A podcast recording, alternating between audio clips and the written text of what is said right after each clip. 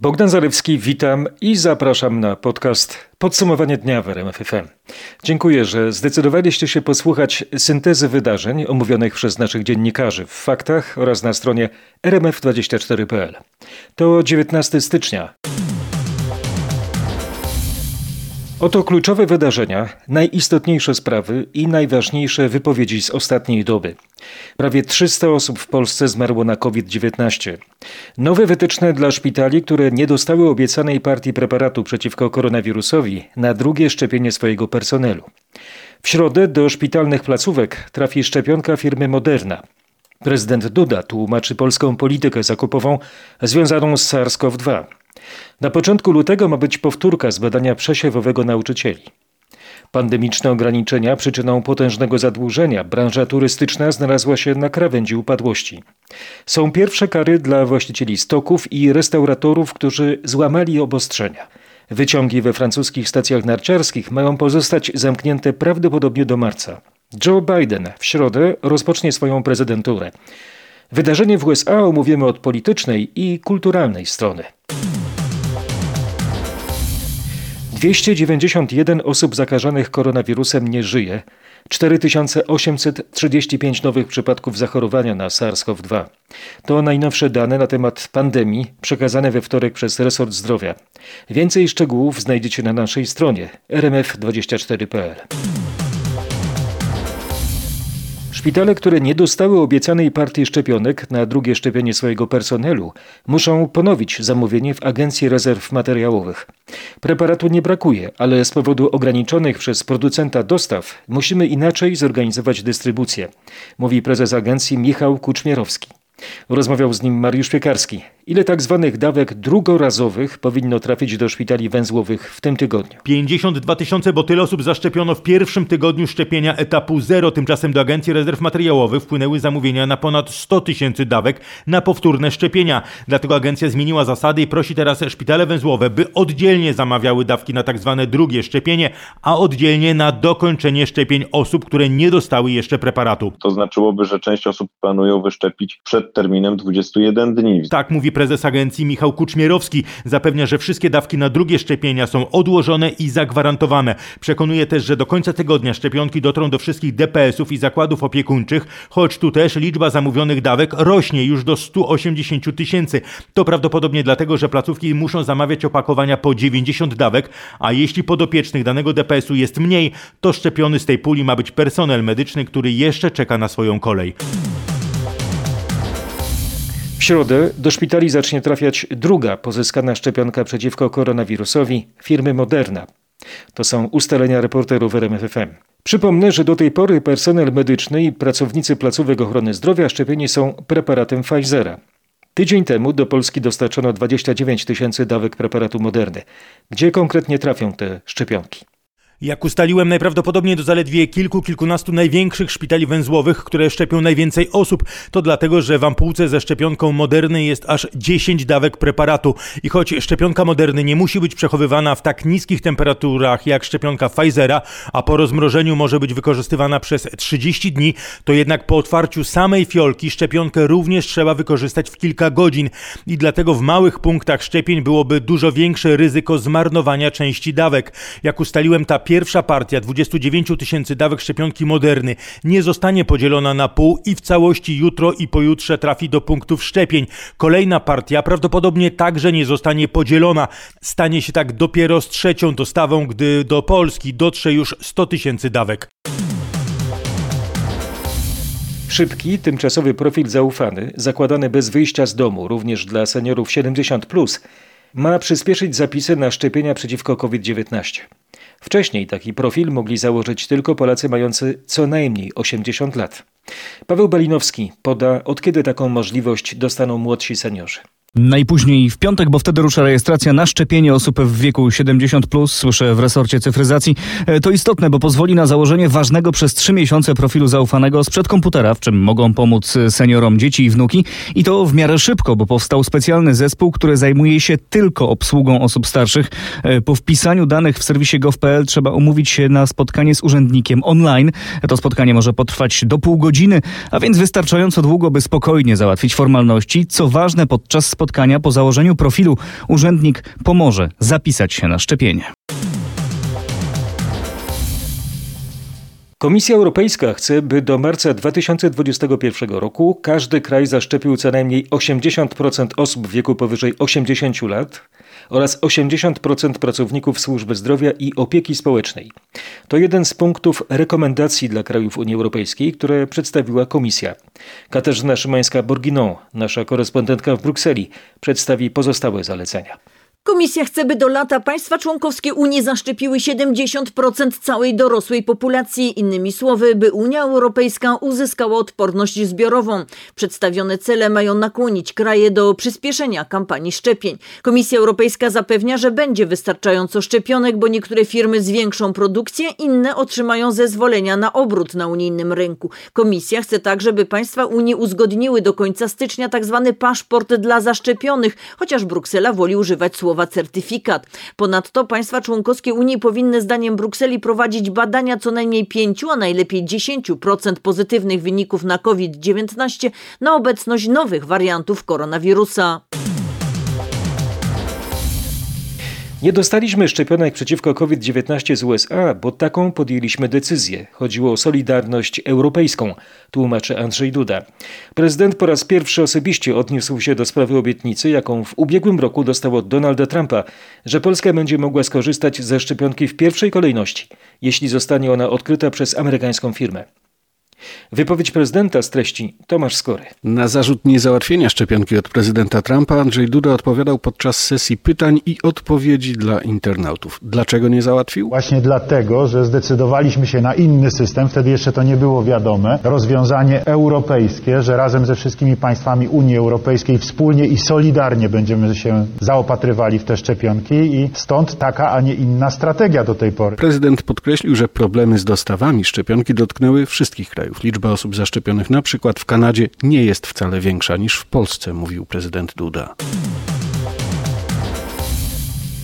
Pilotażowe badania kliniczne przynoszą obiecujące wyniki na temat skuteczności iwermektyny w łagodzeniu objawów COVID-19. O szansach na wykorzystanie tego popularnego przeciwpasożytniczego leku Grzegorz Jasiński. O tym, że iwermektyna zwalcza koronawirusa w kulturach komórek poinformowali w kwietniu ubiegłego roku australijscy naukowcy. Teraz hiszpańscy badacze informują, że lek skraca czas trwania niektórych objawów COVID-19 i wielokrotnie zmniejsza ilość namnażającego się w organizmie pacjentów koronawirusa. Choć badania objęły zaledwie 24 osoby z łagodnymi objawami, ich wyniki wyraźnie wskazują, że lek może istotnie utrudniać koronawirusowi dostęp do komórek. Szersze badania na większej i bardziej zróżnicowanej grupie pacjentów powinny ostatecznie wyjaśnić, czy i w jakiej grupie zakażonych koronawirusem warto go stosować. Przeczytaj Czytajcie więcej na ten temat na rmf24.pl. Polecam też podcast Grzegorza Jasińskiego Naukowo rzecz ujmując. Na początku lutego chcemy powtórzyć badanie przesiewowe nauczycieli, zapowiedział minister zdrowia Adam Niedzielski. Wyniki tego testu mają być jednym z ważnych elementów przy podejmowaniu decyzji o ewentualnym ograniczeniu wprowadzonych z powodu epidemii obostrzeń. Nauczyciele klas 1-3 byli już testowani na koronawirusa w drugim tygodniu ferii. Na 134 tysiące, prawie 3 tysiące było pozytywnych wyników, czyli to jest mniej więcej 2%. Minister Niedzielski podkreślił, że decyzji dotyczących luzowania obostrzeń nie można podejmować zbyt szybko, bo skutki mogą być niebezpieczne dla zdrowia wszystkich obywateli. Wicepremier Jacek Sasin trafił do szpitala. Jak ujawniliśmy pięć dni temu, jest zakażony koronawirusem. Współpracownicy wicepremiera twierdzą, że jest w stanie dobrym, ale dla bezpieczeństwa lekarze zdecydowali o umieszczeniu Jacka Sasina w szpitalu na obserwacji.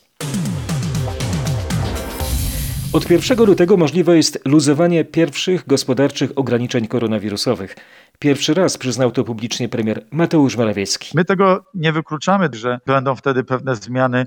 Postaramy się na początku przyszłego tygodnia je zakomunikować. Krzysztof Brenda pytał o to szefa rządu. Od czego zależy, czy rzeczywiście to luzowanie nastąpi? Od tego, czy będziemy mieli nagły wzrost liczby zakażeń oraz od tego, co będzie działo się na świecie. Na razie jednak, jak nieoficjalnie ustaliliśmy, intencją szefa rządu jest to, by w pierwszej kolejności otworzyć sklepy w galeriach handlowych oraz częściowo hotele, mniej więcej na 25% pojemności. W dalszej kolejności otwarte mogłyby zostać restauracje i siłownie. Raczej nie nastąpiłoby to już 1 lutego, ale może 2-3 tygodnie później. Rząd zaczął publicznie rozważać przyspieszenie luzowania gospodarczego z powodu buntu przedsiębiorców, którzy otwierają się nie czekając na pozwolenie. Od piątku Sanepid przeprowadził już ponad 5 tysięcy kontroli takich otwierających się firm. W sprawie 76 wszczął postępowanie, które może zakończyć się karą nawet 30 tysięcy złotych. Branża turystyczna znalazła się na krawędzi upadłości. Od początku marca do końca roku długi biur i agentów turystycznych wzrosły aż o 30%. Tak wynika z najnowszych danych Krajowego Rejestru Długów. Ile teraz wynosi zadłużenie? Już ponad 20 milionów złotych. Przez ostatnie dwa tygodnie ta kwota zwiększyła się o kolejne ponad pół miliona. Sytuacja jest bardzo zła. Wynika głównie z tego, że biura podróży, ale też hotele i firmy turystyczne inwestowały, zaciągały kredyty na rozbudowę, miały je spłacić pieniędzmi zarobionymi teraz, zimą, no tyle, że zimą rząd turystyki de facto zakazał. Dla wielu firm z tego regionu to najważniejszy czas w roku. Trudno będzie to odrobić latem. Mówi Adam Łącki, prezes Krajowego Rejestru Długów. Najgorzej, co nie jest zaskoczeniem, jest w Małopolsce. Firmy stamtąd odpowiadają za aż jedną czwartą zadłużenia całej branży. Na drugim miejscu jest Mazowsze, potem Śląsk i Pomorze. Samorządy z Nadbałtyku ponawiają apel o rządową pomoc, podał na naszej antenie reporter RMFFM Kuba Kaługa. Koalicja Nadmorska domaga się spotkania z premierem Mateuszem Morawieckim i wicepremierem Jarosławem Gowinem. Samorządowcy przekonują, że sezon turystyczny w zimie to nie tylko góry. Obozy sportowe i harcerskie, Nordic Walking, zjazdy morsów czy przyjazdy w celach zdrowotnych. Takie przykłady zimowej i nadmorskiej turystyki podawali dziś samorządowcy. Oczekują przygotowania jednolitej i sprawiedliwej oferty pomocy dla wszystkich. Bez podziału na tych lepszych i gorszych, tych z południa, z północy, ze wschodu czy z zachodu. Mówił burmistrz Krynicy Morskiej Krzysztof Swaty. Tak z kolei o górskich gminach, które mają dostać rządową pomoc, mówiła burmistrz Pucka. W niektórych z nich nie ma ani jednej restauracji, ani jednego hotelu, nawet ani jednego wyciągu narciarskiego. Po wnikliwej analizie okaże się, że nam tu na północy też należy się wsparcie, mówiła Hanna Pruchniewska, apelując do premiera o przyjrzenie się sytuacji nadmorskiej branży turystycznej. Zwolnienie ze składek ZUS i przedłużenie świadczenia postojowego to postulaty ruchu pilotów i przewodników polskich. Przedstawiciele branży turystycznej złożyli petycję w tej sprawie w Ministerstwie Rozwoju. Podkreślają, że z powodu pandemii ich sytuacja jest bardzo trudna. Jesteśmy kompletnie bez pracy i na to żadnych widoków, a przed nami jeszcze luty, jeszcze marzec. Co teraz Państwu przede wszystkim pomogłoby? Przedłużenie jeszcze postojowego, nie tylko to jednorazowe. Postojowe jakiej wysokości?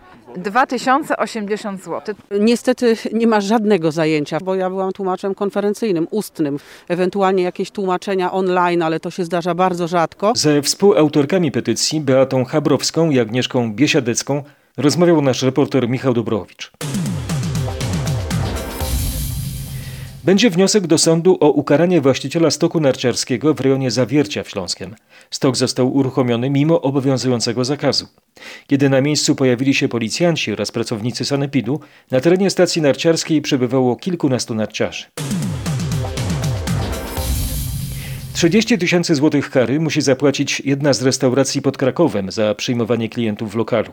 To pierwsza taka kara wystawiona w ogóle dla restauracji w tym roku przez Inspekcję Sanitarną w Małopolsce, informuje Marek Wiosło. Inspektorzy Sanepidu do 11 stycznia przeprowadzili w Małopolsce w sumie 2300 kontroli, m.in. w hotelach, restauracjach, siłowniach czy w sklepach. Skontrolowano także m.in. stoki narciarskie i co ciekawe inspektorzy nie wykryli tam żadnych nieprawidłowości. Nałożono za to pierwszą karę na 30 tysięcy złotych dla jednej z restauracji. Kontrolowaliśmy tutaj sześć lokali gastronomicznych, które otworzyły się mimo zakazu. W przypadku jednego z tych obiektów nałożono karę administracyjną w wysokości 30 tysięcy złotych, a w pozostałych postępowanie jest jeszcze w toku. Mówiła Dominika Łatok-Glonek z Wojewódzkiej Stacji Sanitarno-Epidemiologicznej w Krakowie. Ludzie się boją. Rząd skutecznie zastrasza hotelarzy, by nie otwierali swoich biznesów. Grzmi Marek Łuczyński, prezes Polskiej Izby Hotelarzy, gość popołudniowej rozmowy w RMF FM. Marcin Zaborski zadał kluczowe pytanie.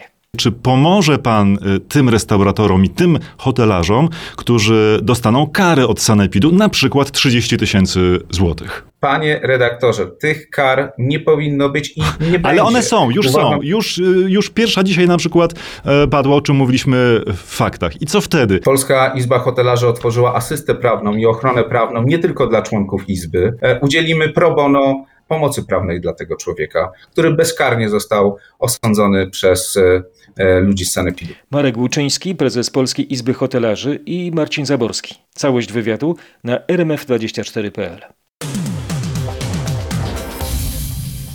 Wyciągi we francuskich stacjach narciarskich mają pozostać zamknięte prawdopodobnie do marca.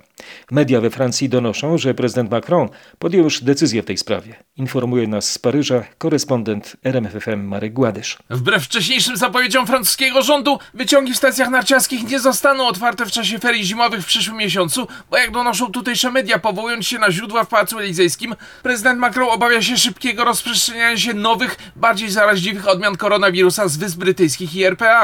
Protestują przedstawiciele stacji narciarskich, którzy alarmują, że zimowe ferie są dla nich pod względem finansowym najważniejszym okresem w roku i zapowiadają akcje protestacyjne. Wracamy do kraju. Związkowcy mają swój projekt umowy społecznej związanej z reformą górnictwa i zmianami na Śląsku. Propozycja została już przekazana stronie rządowej.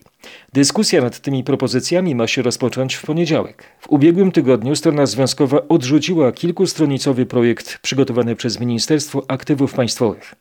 Szczegóły związkowego projektu przedstawi Marcin Buczek. Najważniejsze jest finansowanie zmian w regionie, dlatego strona związkowa proponuje stworzenie Śląskiego Funduszu Rozwoju. Jest również postulat inwestowania w nowoczesne, bezemisyjne, ale jednocześnie oparte na wykorzystywaniu węgla technologie. Są również konkrety dotyczące górników zlikwidowanych kopalń. To m.in. propozycje urlopów górniczych, dodatków dla tych, którzy znajdą pracę poza górnictwem, czy jednorazowych odpraw. Wysokość takiej odprawy to 120 tysięcy złotych. Bardzo ciekawy fakt ekonomiczny poda teraz w podcaście Michał Zieliński. Własne automaty paczkowe zamierzał stawić w naszym kraju właściciel AliExpress, chiński koncern Alibaba. Krajowy potentat InPost ma 10 tysięcy paczkomatów. Plany tworzenia swoich sieci takich urządzeń mają Allegro i Poczta Polska.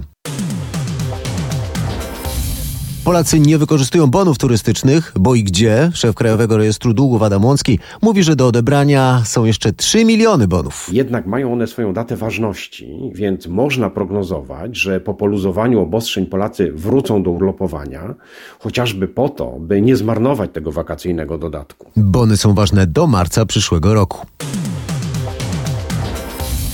Epidemia i powszechne zubożenie to największe zagrożenia dla świata, przewiduje większość członków elity gospodarczej ankietowanych przez Światowe Forum Ekonomiczne. W dłuższym okresie, według nich, to wojna atomowa i upadek państw, a w krótkim kryzysy zadłużenia i bańki rynkowe. Zagrożenie epidemiczne może być szansą. Przemysł stara się zarobić na pandemii. Przykład? Robolatorium. Tak sobie nazwałem japońskie urządzenie do testowania na COVID. Wymaz pobierany jest z nosa wysięgnikiem. Wynik jest gotowy za mniej niż półtorej godziny. Robolatorium zbudowane przez Kawasaki mieści się w standardowym kontenerze i średnio w ciągu doby może przetestować niemal 2,5 tysiąca osób. Najwcześniej w środę nad ranem ciepłe kaloryfery będą mieć znów mieszkańcy ponad 100 budynków w rejonie ulicy Jagiellońskiej w Warszawie. Przed południem doszło tam do kolejnej, trzeciej w ciągu tygodnia awarii ciepłowniczej. Podobny problem jest też w innej części stolicy, na Mokotowie, przy ulicy Malczewskiego. Tam ciepło nie dociera do kilkudziesięciu budynków. Aż do usunięcia awarii zamknięta jest część jezdni. Ja narzekam, bo muszę iść naokoło. No jest trochę utrudnienie. Mieszka moja mama niedaleko, na Pławskiej i przyjechałem przywieźć jej grzejnik po prostu, bo nie wiemy do której to będzie po prostu... Bardzo zimno jest w mieszkaniu u pana mamy? Znaczy jeszcze nie byłem idę w tej chwili, wie pan, ale słyszałem, że spadła temperatura. Ja tu mieszkam dużo lat i nie, nie, nie było, żeby w ciągu mrozu jakaś była taka awaria. Zimne kaloryfery, zimna woda. Jak ktoś ma piecyki, to na pewno podgrzewa się. Dogrzewam się elektrycznym grzejnikiem, więc y, jest w porządku, ale bez tego byłoby trochę ciężko. Z mieszkańcami budynków dotkniętych awarią ciepłowniczą na warszawskim Mokotowie rozmawiał nasz reporter Michał Dobrowicz. Piętnastolatka walczy o życie, jej o rok młodsza koleżanka ma złamaną rękę. To skutek bezmyślności 40-letniego kierowcy, który w Adamowie koło Elbląga w Warmińsko-Mazurskiem zorganizował kulik. 40-letni kierowca Renault Traffic ciągnął na sznurku za samochodem trzy worki foliowe, a na nich w sumie sześć osób, po dwie osoby na worku. Na zakręcie ostatnia para wypadła z drogi i uderzyła w drzewo. Obrażeń doznały dwie nastolatki. 15-letnia dziewczyna z ciężkimi obrażeniami głowy walczy teraz o życie w szpitalu. Jej 14-letnia koleżanka również trafiła do szpitala, ma złamaną rękę. Pamiętajmy, przepisy ruchu drogowego kategorycznie zabraniają ciągnięcia za pojazdem osoby na nartach, sankach. Mówił Jakub Sawicki z elbląskiej policji. Alkohol i substancję psychotropową wykryto we krwi kierowcy, który zmarł w Płocku po interwencji policji. Dowiedział się reporter RMFFM. 32-latka wiozącego kobietę i półtora miesięczne dziecko zatrzymano 20 grudnia. Był agresywny, podczas interwencji z użyciem gazu zasłabł, a dzień później zmarł w szpitalu.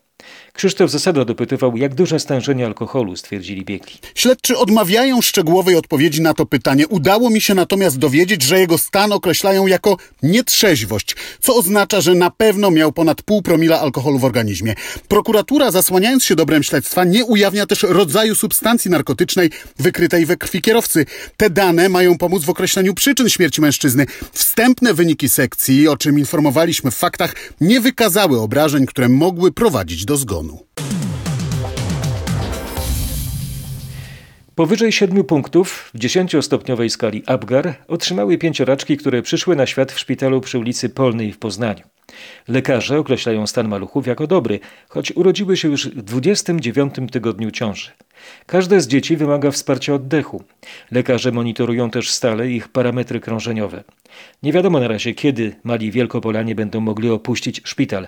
Medycy opowiedzieli o szczegółach tego wyjątkowego porodu. Proszę sobie wyobrazić, że przy normalnym porodzie wcześniaka, tak, tam gdzie konieczna jest asysta neonatologa, lekarza, jest e, obecny zawsze neonatolog, pielęgniarka neonatologiczna i sprzęt w postaci dosyć dużego inkubatora. I proszę sobie wyobrazić, na tej samej sali musi się znaleźć pięć takich zespołów ludzkich i tych przedmiotów. Tak? Operacja niezwykle trudna do przygotowania. E, mieliśmy zabezpieczonych lekarzy pod telefonem, którzy byli gotowi do przyjechania i tak się też stało. E, w nocy do, do porodu, do, do tego cięcia cesarskiego. Cały czas y, oceniamy hemodynamikę serca, dlatego że do trzeciej doby okaże się, czy się zamyka y, naczynie, które w pełni pozwala na adaptację do życia pozamacicznego, przewód tętniczy. Jeżeli on się zamknie samoistnie, dziecko nie będzie wymagało zabiegu operacyjnego. Usłyszał nasz reporter od profesora Jana Mazeli i profesor Marty Szymankiewicz-Brębowicz, lekarzy ze szpitala przy ulicy Polowej w Poznaniu.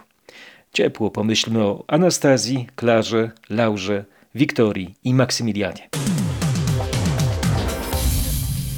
Fakty kulturalne w podcaście przedstawi Katarzyna Sobiechowska-Szuchta. Na początek o koncercie w setną rocznicę urodzin Krzysztofa Kamila Baczyńskiego. To będzie w piątek na profilu Filmoteki Narodowej. Rok 2021 jest rokiem Krzysztofa Kamila Baczyńskiego, a ten koncert w ramach cyklu Fina na ucho to autorskie kompozycje w wykonaniu Meli Koteluk i zespołu Kwadrofonik z albumu Astronomia Poety Baczyński. Jestem głęboko też przekonana o tym, że uda nam się trafić do młodych ludzi, którzy kojarzą Baczyńskiego ze szkół jedynie z tą odsłoną okupacyjną. Opowiadała mi Mela Koteluk w dniu premiery płyty. Koncert będzie można zobaczyć bezpłatnie. Eliminacje do konkursu Chopinowskiego będą nie wiosną, a dopiero latem. Ponad 160 pianistów zakwalifikowanych do konkursu wystąpi w Warszawie w lipcu w Filharmonii Narodowej.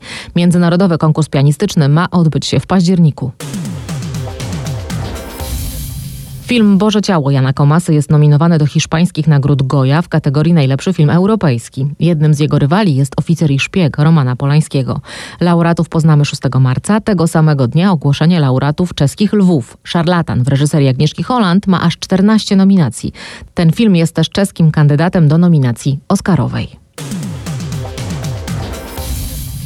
Warszawski Teatr Współczesny w sobotę na swojej stronie internetowej pokaże premierę online przedstawienia Kuchnia Caroline. To jest opowieść o gwieździe telewizyjnego programu kulinarnego, ale gdy gasną światła, a kamery przestają nagrywać, pojawia się niewygodna prawda, a perfekcyjne życie okazuje się być tylko iluzją. W obsadzie są m.in. Monika Krzywkowska, Andrzej Zieliński i Katarzyna Dąbrowska. Spektakl będzie dostępny bezpłatnie. Wrocławski Teatr Pantomimy przygotowuje plenerowy spektakl Królowa Baśń Podwórkowa. To historia o przyjaźni trwalszej niż najstarsze lodowce świata i cieplejszej niż słońce. Spektakl powstaje na motywach Królowej Śniegu Andersena, jest propozycją familijną, a artyści naprawdę zagrają na podwórku teatru. Legenda muzyki country, aktorka nominowana do Złotych Globów, Oscarów, Dolly Parton kończy dziś 75 lat. Kocham życie, będę śpiewać aż umrę, mam nadzieję, że to jeszcze trochę potrwa. A Jennifer Lopez, Tom Hanks, Bruce Springsteen, John Bon Jovi i Justin Timberlake są wśród gwiazd, które uświetnią jutro ceremonię przejęcia władzy przez prezydenta Joe Bidena. Na Kapitolu hymn narodowy zaśpiewa zdobywczyni Grammy i Oscara Lady Gaga. Joe Biden w środę rozpocznie swoją prezydenturę. A Paweł Żuchowski w faktach opowiedział, co na wtorek zaplanowali członkowie przyszłej administracji. Chodzi o upamiętnienie ofiar epidemii. Tak, dookoła Reflecting Pool zbiornika wodnego w pobliżu mauzoleum Lincolna zapłoną lampiony. Pojawią się tam Joe Biden i Kamala Harris. Upamiętnią prawie 400 tysięcy osób, które w USA zmarły z powodu pandemii. W stolicy USA zabiją dzwony. Podobnie będzie w wielu innych amerykańskich miastach. To będzie zapowiedź zmiany w podejściu do walki z pandemią. Tworząca się administracja krytykuje ustępującego prezydenta za to, że w ich ocenie bagatelizował pandemię. W Waszyngtonie wszystko jest już przygotowane do jutrzejszej inauguracji. W mieście obowiązują nadzwyczajne środki bezpieczeństwa. Treningi w hotelowym pokoju, gra w karty online i rozmowy z bliskimi. Tak hotelową kwarantannę przed Australian Open spędza Hubert Hurkacz. Polski tenisista 19 godzin na dobę musi spędzać w zamknięciu. Pozostały czas poświęca na wyjazdy na kort. I tak będzie jeszcze przez 10 dni. Tutaj w Australii po dwóch tygodniach tej kwarantanny, w której możemy tylko 5 godzin wychodzić z hotelu, ma, ma to wyglądać zupełnie normalnie. Będziemy mogli normalnie funkcjonować i, i nie, będzie, nie będzie już właśnie takich zasad e, rygorystycznych żadnych. Australian Open wystartuje 8 lutego. Swojego rywala Polak pozna 4 dni wcześniej. Nie sądzę, żeby obecnie był gotowy kandydat na rynku polskim. Tak o następcy Jerzego Brzęczka na stanowisku selekcjonera kadry piłkarskiej mówił w porannej rozmowie w RMFFM komentator sportowy Mateusz Borek. Na pewno jest kilku trenerów, takich jak e, Probierz, Stokowiec, Papszon czy, czy Magiera, których bardzo ceni Zbigniew Boniek, ale wydaje mi się, że nie powierzy trenerowi niedoświadczonemu startu na Mistrzostwach Europy i startu eliminacji, bo jednak jak popatrzymy na kalendarz, on jest niesamowicie przeładowany w 2021 roku. Kto zatem mógłby poprowadzić biało-czerwonych? Piszemy o tym szeroko na rmf24.pl. Polscy szczypiorniści z drugą wygraną na Mistrzostwach Świata w Egipcie w swoim trzecim i ostatnim meczu pierwszej fazy turnieju. Biało-czerwoni pokonali pewnie 33 do 23 reprezentację Brazylii. Po nerwowej końcówce pierwszej połowy podopieczni Patryka Rąbla prowadzili 13 do 11, ale w drugiej nie dali szans rywalom i ostatecznie wygrali 10-bramkową przewagą. Druga część meczu w wykonaniu biało-czerwonych była wprost idealna. Nasi reprezentanci świetnie prezentowali się w obronie i znów bardzo dobrze bronił w bramce biało-czerwonych Adam Morawski. Najskuteczniejsi dziś na placu gry byli Arkadiusz Moryto i Szymon Sićko, mm, którzy zdobyli po sześć bramek. Dzięki wygranej polscy szczypiorniści awansują do kolejnej fazy turnieju z dwoma punktami i zmierzą się w niej z Niemcami, Węgrami i Urugwajem. Pewien Brytyjczyk przekonał się o tym, że psy potrafią współczuć swoim właścicielom. Niezwykłą historię przedstawi nasz korespondent Bogdan Frymorgan. Pan Russell Jones złamał nogę i miał założony gips. Zauważył po pewnym czasie, że jego pies również zaczął kuleć. Zaniepokojony zaprowadził go do weterynarza, gdzie zrobiono mu kompleksowe badania. Brytyjczyk otrzymał diagnozę, pies jest zupełnie zdrowy, cierpi jedynie na nadmiar współczucia, co przejawia naśladując swego właściciela. Umieszczony na serwisach społecznościowy film przedstawiający kulejącego psa zrobił furorę. Czworonożna miłość ma się dobrze i nie rdzewieje. To były miękkie uczucia, na koniec twarde liczby. 4506 razy inne redakcje powoływały się na informacje naszych dziennikarzy w grudniu 2020 roku. RMFFM to kolejny raz najbardziej opiniotwórcza stacja radiowa w Polsce. Tak wynika z najnowszego rankingu Instytutu Monitorowania Mediów. Kolejną stację w zestawieniu cytowano dwa razy rzadziej. Nie będziemy się gniewać, jeśli wśród swoich znajomych zacytujecie informacje z naszego podcastu. Zasubskrybujcie go i namówcie innych do subskrypcji. Będzie mi bardzo miło. Bogdan Zalewski, dziękuję serdecznie, że słuchaliście do samego końca. W środę też tu będę i zapraszam Was na podsumowanie dnia w RMFFM.